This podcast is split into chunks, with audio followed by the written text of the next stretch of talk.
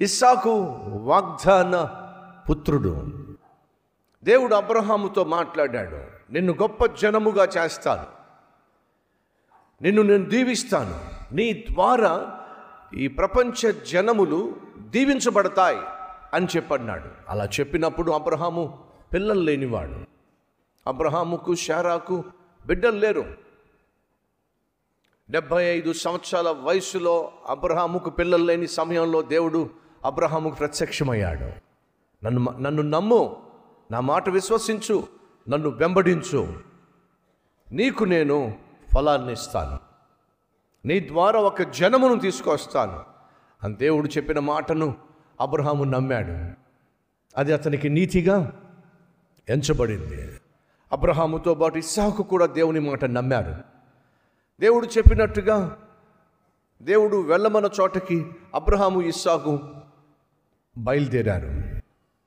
దేవుడు వాగ్దానం చేశాడు నీకు పన్నంటి బిడ్డనిస్తానని చెప్పి ఒకవేళ మీరు ఎవరైనా నా దగ్గరికి వచ్చి ప్రార్థన చేయించుకున్నప్పుడు ఒకవేళ ఒక సేవకునిగా ధైర్యంగా ఉండండి దేవుడు చక్కని బిడ్డను మీకు ఇవ్వబోతున్నాడు అని చెప్పి అనుకోండి. అంటే అర్థం చెప్పండి ఏమిటో? ఒక సేవకునిగా ఒక దైవజనునిగా బ్రదర్ ఈ మాట అన్నారంటే ఖచ్చితంగా నెరవేరుతుంది. వచ్చే సంవత్సరంగా ఒక చక్కని పన్నెండు బిడ్డ ఉంటాడు. అనే నమ్మకం మీకు కుదురుతుంది.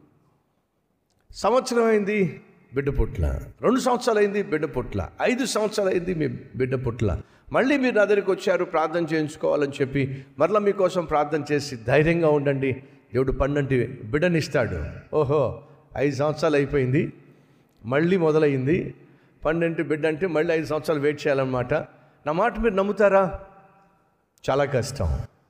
కానీ దయచేసి వినండి. అబ్రహాము శారా సంవత్సరం అయింది. ఐదు సంవత్సరాలు అయింది. పది సంవత్సరాలు అయింది. ఇరవై సంవత్సరాలు బిడ్డ పుట్ల. ఎంతో కొంత నిరుత్సాహం ఆశించింది మన జీవితంలో.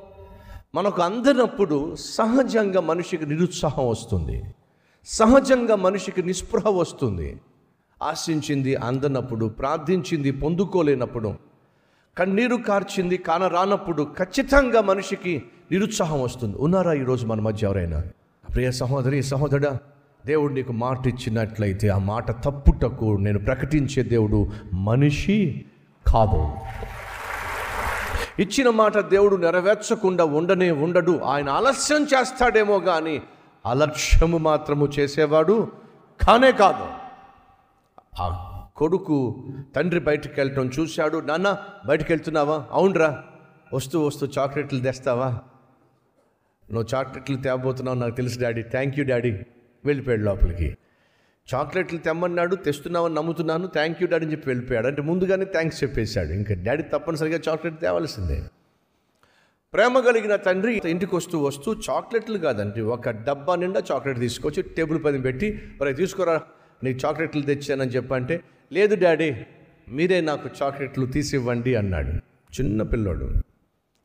అరే నాకు చేయి ఖాళీ లేదురా నీ నీవే తీసుకో చాక్లెట్లు అని అంటే లేదు డాడీ మీరే నాకు తీసివ్వండి డాడీ పట్టించుకోవాలా? వాడు పట్టించుకోవాలా కాసేపు అయిన తర్వాత మళ్ళీ డాడీ వచ్చి ఒరే నువ్వు చాక్లెట్లు తీసుకోవని చెప్పి అన్నాను కదరా తీసుకో లేదు డాడీ మీరే తనకు తీసివ్వండి తండ్రి కొంచెం విసుగొచ్చి వెళ్ళి ఆ డబ్బా తెరిచి ఆ డబ్బాలో చేయబెట్టి వాడికి చాక్లెట్ ఇచ్చాడు. వాడు ఎంత సంతోషంగా ఆ చాక్లెట్లు తింటున్నాడో. వాడిని చూసిన తండ్రి అంటాడు ఒరే ఇట్రా అన్నాడు. ఏంటి డాడీ? నిన్ను తీసుకోరా చాక్లెట్లు అని చెప్పి నేను తీసుకోను. నువ్వే నాకు ఇవ్వు నువ్వే నాకు ఇవ్వు అని చెప్పావు. నేను ఇచ్చేదాకా వెయిట్ చేశావు. నువ్వెందుకు తీసుకోలేదురా? అని అంటే ఆ చిన్న పిల్లవాడు అంటున్నాడు డాడీ నేను తీసుకుంటే నా చెయ్యి బుల్లి చెయ్యి డాడీ. ఒకటో రెండో వస్తాయి డాడీ. అదే నువ్వు తీసిచ్చావు అనుకో నీ చేయి చాలా పెద్దది డాడీ. నాకు బోల్డ్ అన్ని చాక్లెట్లు వస్తాయి డాడీ. కాబట్టి నేను కకృతి పడకుండా నువ్వు ఇచ్చేంత వరకు వెయిట్ చేశాను డాడీ. నా ప్రభువు నీకు జవాబు ఇచ్చేంత వరకు వెయిట్ చేయి. ఆయన ఏది ఇచ్చినా సమృద్ధిగా ఇస్తాడు. నువ్వు సంతోషించే విధంగా ఇస్తాడు. సకాలంలో ఇస్తాడు. అంతేకాదు నీకు అవసరమైన సమస్తము ఇస్తాడు. కానీ చేయాల్సిందల్లా వెయిట్ చేయి.